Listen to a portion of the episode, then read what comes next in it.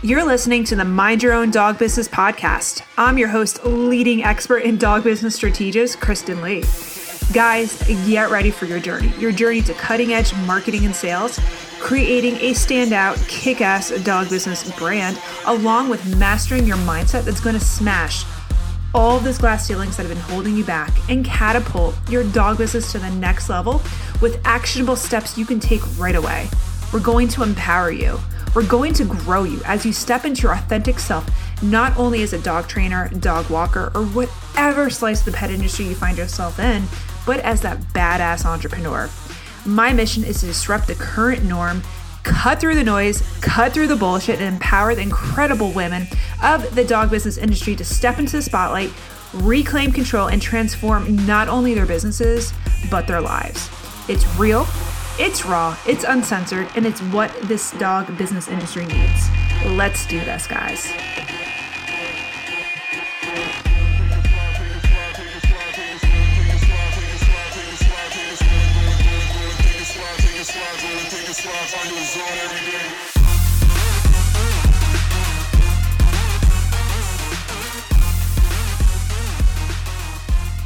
So today's Coach's Corner, I'm really excited because I get to share the first story on this one. This one rolls in. It's a scenario. I'm actually not going to share names because this was a private coaching session. However, one of our real life clients owns a booming on the outside dog boarding daycare facility.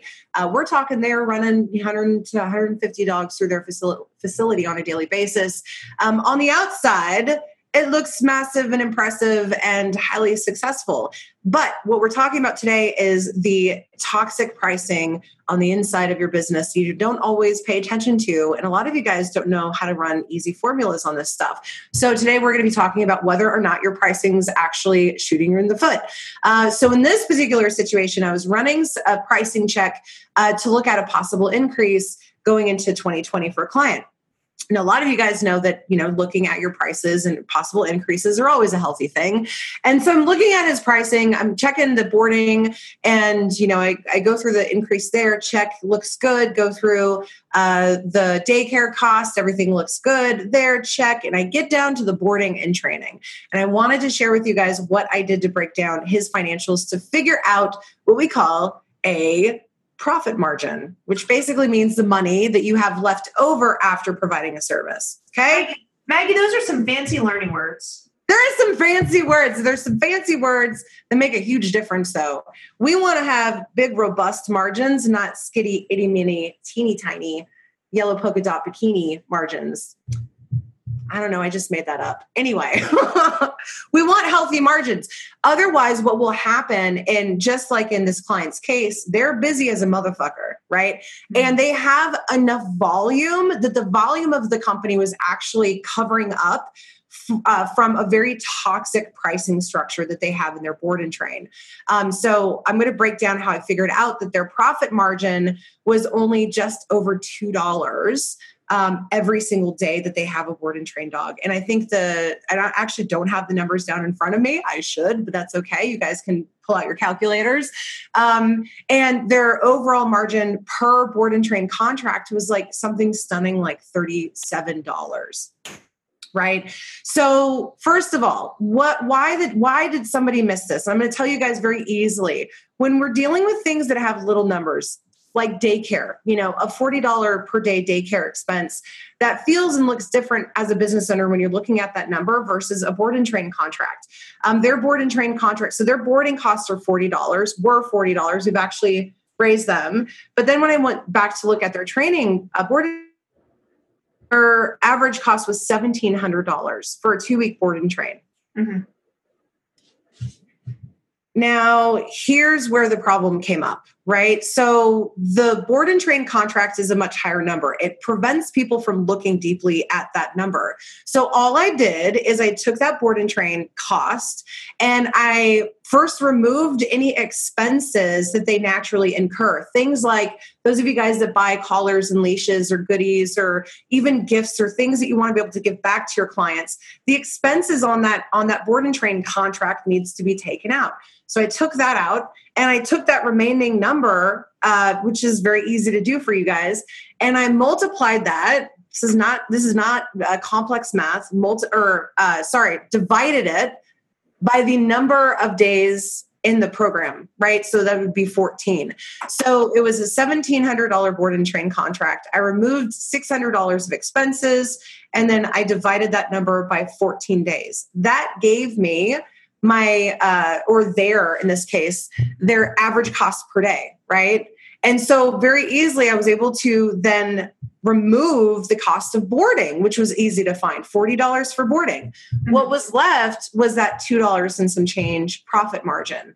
Simply breaking it down in that way for this client was huge. Because at first it was like $1,700 to them in their area felt like a comparable or fair number to be charging for board and trains. But when we broke it down to what that profit margin actually looked like, all of a sudden he had the realization very quickly that, holy shit, they're not just, the profit margin is not just that. They're actually losing money because they have to pay higher expenses for payroll because you need a higher quality employee to train the dogs to make those contracts. So whatever your actual costs are, you have to keep that in mind and be able to go back to a basic business and personal budget, which is a whole different topic that's been in Coach's Corner a lot recently, mm-hmm. is having a basic understanding and knowledge in running your business expenses. Very, very critical. We find most people aren't doing that adequately. Yeah, totally. And I feel like this is something that there's not a lot of awareness around. And I'm trying to say it delicately. Like, I feel a lot of entrepreneurs are budgeting as a 9-to-5-er. And there's a total difference between, okay, you have your own personal budget, like your daily living expenses, your kids, your family, your home, or whatever. And then you have your business budget. So when there's like this like mesh and cohesion of everything all mixed together, that's where you get really fucked up, like not fucked up, but tripped up in the finances. Mm-hmm. And what Maggie has created, what Maggie's so good at, like she's about to go through my fucking personal budget, like my personal banking and shit, is you have to start looking at the numbers. And also this is something that is taking me a long time to get awareness around it. I'm finally at a place is looking at them without emotions too. Does that make sense? And looking at them for the numbers, the binary, which what they are at the end of the day. Mm. So yeah, well, it's the words I feel that should never be in the conversation around your programs and pricing. Yeah. Oh, I feel like that's too high. Well, what do the numbers say? Mm-hmm. You guys as entrepreneurs, and as Kristen was saying, there's a difference between being an entrepreneur, owning your own business, and being a 9-to-5-er. A 9-to-5-er means that you're on what's called a fixed income. Mm-hmm. No matter how sick you are that week, no matter what happens, you're earning the same amount week by week, month by month, year by year. That might adjust quarter to quarter if you get a raise or something, but it's a fixed income. It doesn't change. Maybe you might get a bonus, but again, you're not in control over those things. As a business owner, you're literally in control over the assets. You bring in as much as you personally are smart enough to do in terms of bringing value and then organizing that business around your value. Yeah. Yeah. And so when you don't run basic numbers like this on your programs and pricing, and most of you guys just don't know how. It's not that you purposefully opted out. It's that nobody's fucking sat down and taught you any of this shit. You might be aware that you need to learn more, but like, where do you go? Especially when it comes to this kind of, this specific style of business. Mm-hmm. It's an imperative first step in running those basic numbers is, well, how much do you need to know? How much does your business need to make anyway? Yeah, right. How much you need to bring in to even get to the other, steps in what you want to achieve. Mm-hmm. Do you want a facility? Do you want to buy property? Do you want to, save up to get a new used car or whatever the case is? Mm-hmm. You've got to pre-plan those things. Yeah. Nine times out of 10, what Kristen and I find is when people don't pay attention, they'll go through spurts of making lots of money, even if their prices are higher, are a healthy range. But if you're not paying attention to your finances behind the scene, mm-hmm. you're just going to spend all that shit and end up broke in 2 months anyway. Yep. It's the tale of every fucking smart ass entrepreneur / salesperson too.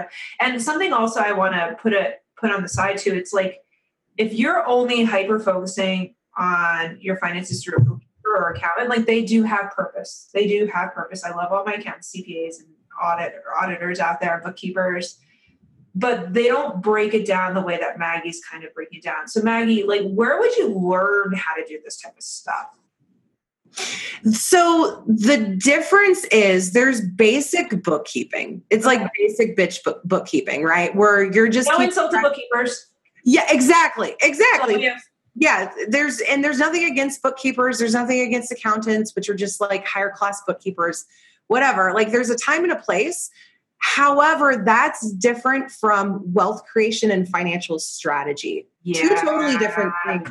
A lot of business owners, unless they've been through this, first of all, and or been educated, we tend to confuse accountants. Like back in the day, I used to take more complicated questions back to an accountant or back to tax person, thinking that I knew that I was taking it to the right person. In fact, these are not the people you necessarily want to be taking financial strategy advice from. Strategy, tax law, everything else, perfect. Mm-hmm.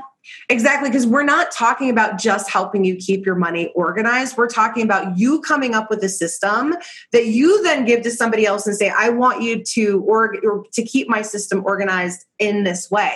That's the difference between you guys going out and getting in an accountant or a bookkeeper and me going out and choosing an accountant and a bookkeeper. Mm-hmm. I'm going to choose a professional that's open to me teaching them how they're going to view and manage my assets. And then I do most of the work. I have them double check certain things, and that's why I have them on board. But I steer the financial wheel because you're the only person that's going to do that in your best interest. Mm-hmm. If you're not already doing it to a certain level, you shouldn't be hiring somebody to outsource that stuff anyway. Mm-hmm. Basic bookkeeping, basic bitch bookkeeping is one thing, like I said, but mm-hmm. this is, keeping a tab on your finances and managing your money and the next level that's beyond those two professions or job titles. Yeah. Because I feel like, so when we first work with a lot of entrepreneurs, especially the dog business entrepreneurs, it's like, okay, let me run this by my accountant. It's like, yes, it's always good to run numbers sometimes by accountants. I just saw your face. But at the same time, it's like, all right, we need to also start to, it's almost like this delegate, it's almost back to that delegation effect of like, it's almost like scary to look at the numbers. It's like, here, take this. I don't want to deal with it. But the more you start to learn around numbers and the more you get comfortable where your profits are, where your money's going, where this is going, where if you even have shares available in your company, the more you are going to be, I don't even want to use the word empowered, but you're going to feel, you're not going to even feel, you just know you're going to operate at a different level. So like, for example, something happened, just for example, all of your clients just dropped dead one day in a plane crash or something like that.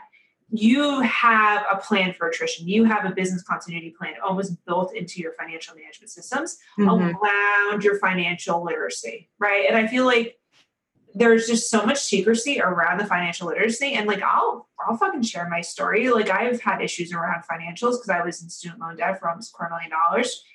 And it wasn't until like I sat down with Maggie, before we were in partners and just kind of look at this, like for what it is and have the strategies around and have an idea of where the cash is coming in, where this is going, where's that going, where's this allocated to. It wasn't until that I was like, oh shit, it's actually not that bad. Because a lot of people always, it is like this thing of like where we always freak out and like, oh my God, my client's dropped. What am I going to do? And it's so funny in grassroots, we're just like, it's going to be all right. Mm-hmm. And when not to let people down either. We're just like, it's going to be okay. Yeah, when it comes to money, if you're not managing your finances, your emotions are going to manage them for you and it's not going to look pretty. That's the bottom line. You could have very little cash flow coming in and not be in a place of isolation or fear or freaking out about finances because you have a plan, what you're doing. And it does empower you because now you can focus on bringing more in instead of focusing. And this is why accountants and everything, you got to be really careful because their job is to only look at the numbers that are in the bank. Mm-hmm. And as an entrepreneur, that's not where you live. You live at creating abundance later on down the road. So for example, when we got another invite to join Richard Branson on Necker Island again this year, I immediately messaged Kristen and I was like, cool. If we decide to do this, like, here's what I'm thinking. Here's a quick strategy of how to include that piece into our budget that wasn't otherwise included. Yeah. It's not a big deal. It's barely even needs to be a conversation because if we choose to do it as a thing, like we'll be able to do it because that's what you do. I remember, it's so funny. I remember first couple of years when I really started to invest in my businesses and, you know, business coaching and just like investing in mentorships and coaching and like other things like to build up to where I needed to be. And I remember the accountant I had looked at the numbers. They're like, this is a lot of, like, they actually were legit scared, but my numbers matched up to where I was in a good place of where there was not, I wasn't questioning it. Like there was nothing going on where I was fearful for my survival, financial survival. Right. And like, these are big numbers. Like we're talking the tunes of 40, 50, 60, $200,000, not even thinking about my other debts and shit, like my student loan debt. And it's just so interesting about mindset around this type of stuff. And it's like, to me, it's like, all right, cool. So I put this amount of money out because I allocated here, here, and here. Are these big numbers? Yeah. Would they freak me out 10 years ago? Absolutely. And it was funny because I was showing my husband last night and he's like, and he's an entrepreneur too, but he doesn't have that almost knowledge around it of where the big numbers coming out. And we're just saying, it doesn't need to be fucking scary. Like the Richard Branson thing. It's like, Maggie messaged me. She's like, oh shit. Again. I'm like, yeah. I'm like, you want to do it? Let's do it. Let's figure it out in the, you know, the operating systems. Like, let's see what we need to do with this. Right.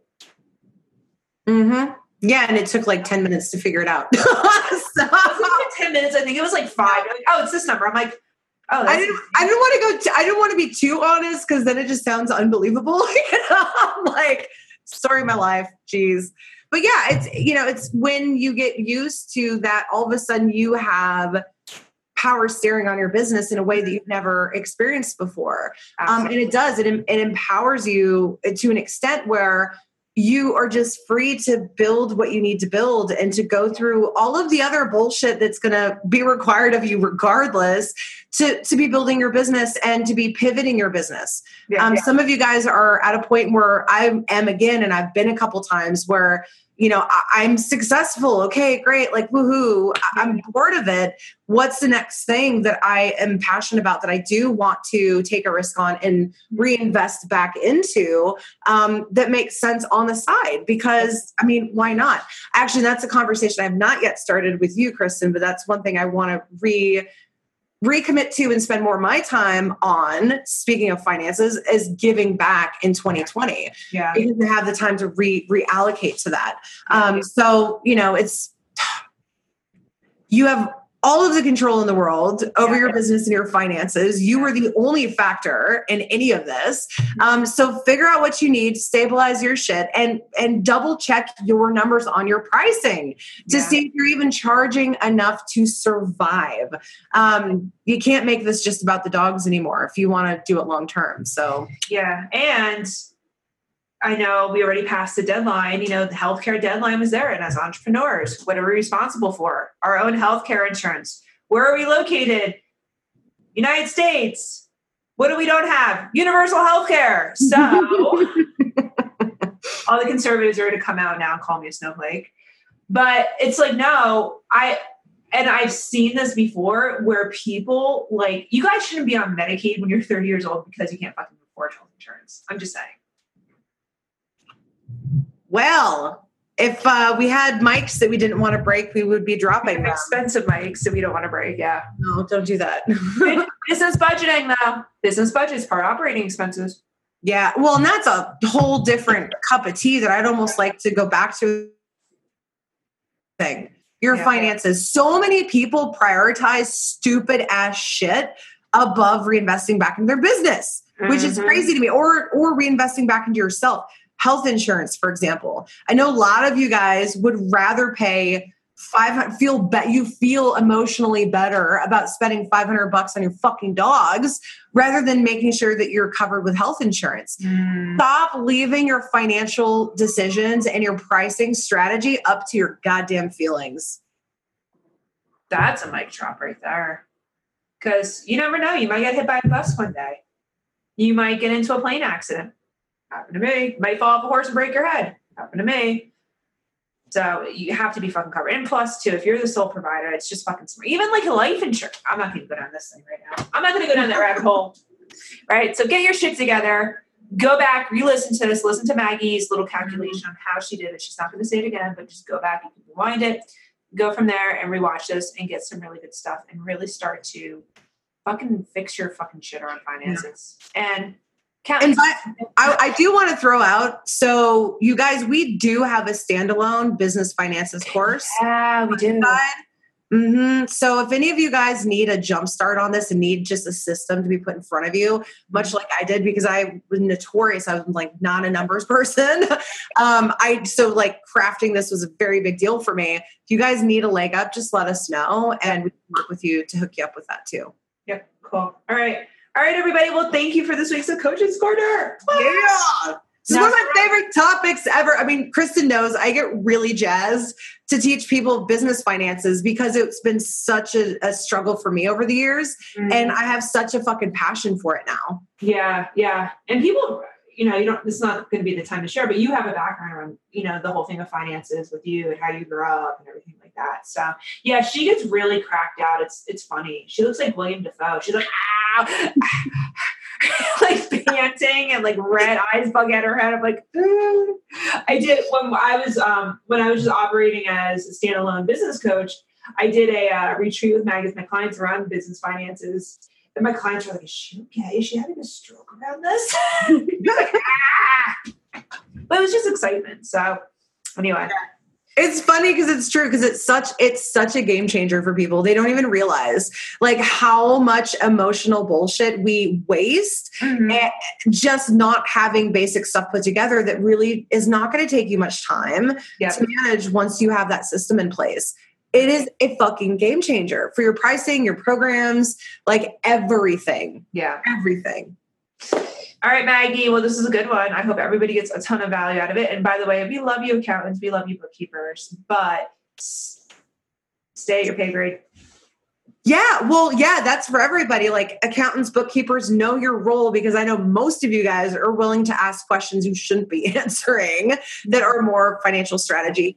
And for you business owners, also know your role. It's your responsibility to nail this. Don't give it to somebody else, because they're not going to know how to do it for you. Only you can do that for you. Yep. All right, everybody. It was a good one. I'll talk to y'all later. Bye. Thank you for coming. Bye. Hey there. Thank you for listening to another badass episode of Mind Your Own Dog Business. If you haven't already subscribed, what are you waiting for? Oh my God. Go and subscribe now so you don't miss out on any of our content-packed dog business jam sessions, plus special offers that I'm gonna only be sharing with my amazing dog business entrepreneurial podcast listeners. Now, if you've enjoyed this episode, be sure to leave a 5-star kick-ass review so more amazing dog business owners just like yourself can find us and start to transform and disrupt their businesses and their lives unapologetically. And if you feel so inclined, feel free to tag me on Instagram with a screenshot of this episode and holler at your girl at Dog Walker Coach. You can find me, Dog Walker Coach, and I'll pop up and I'll give you a special shout out. All right, guys, till next time. Bye.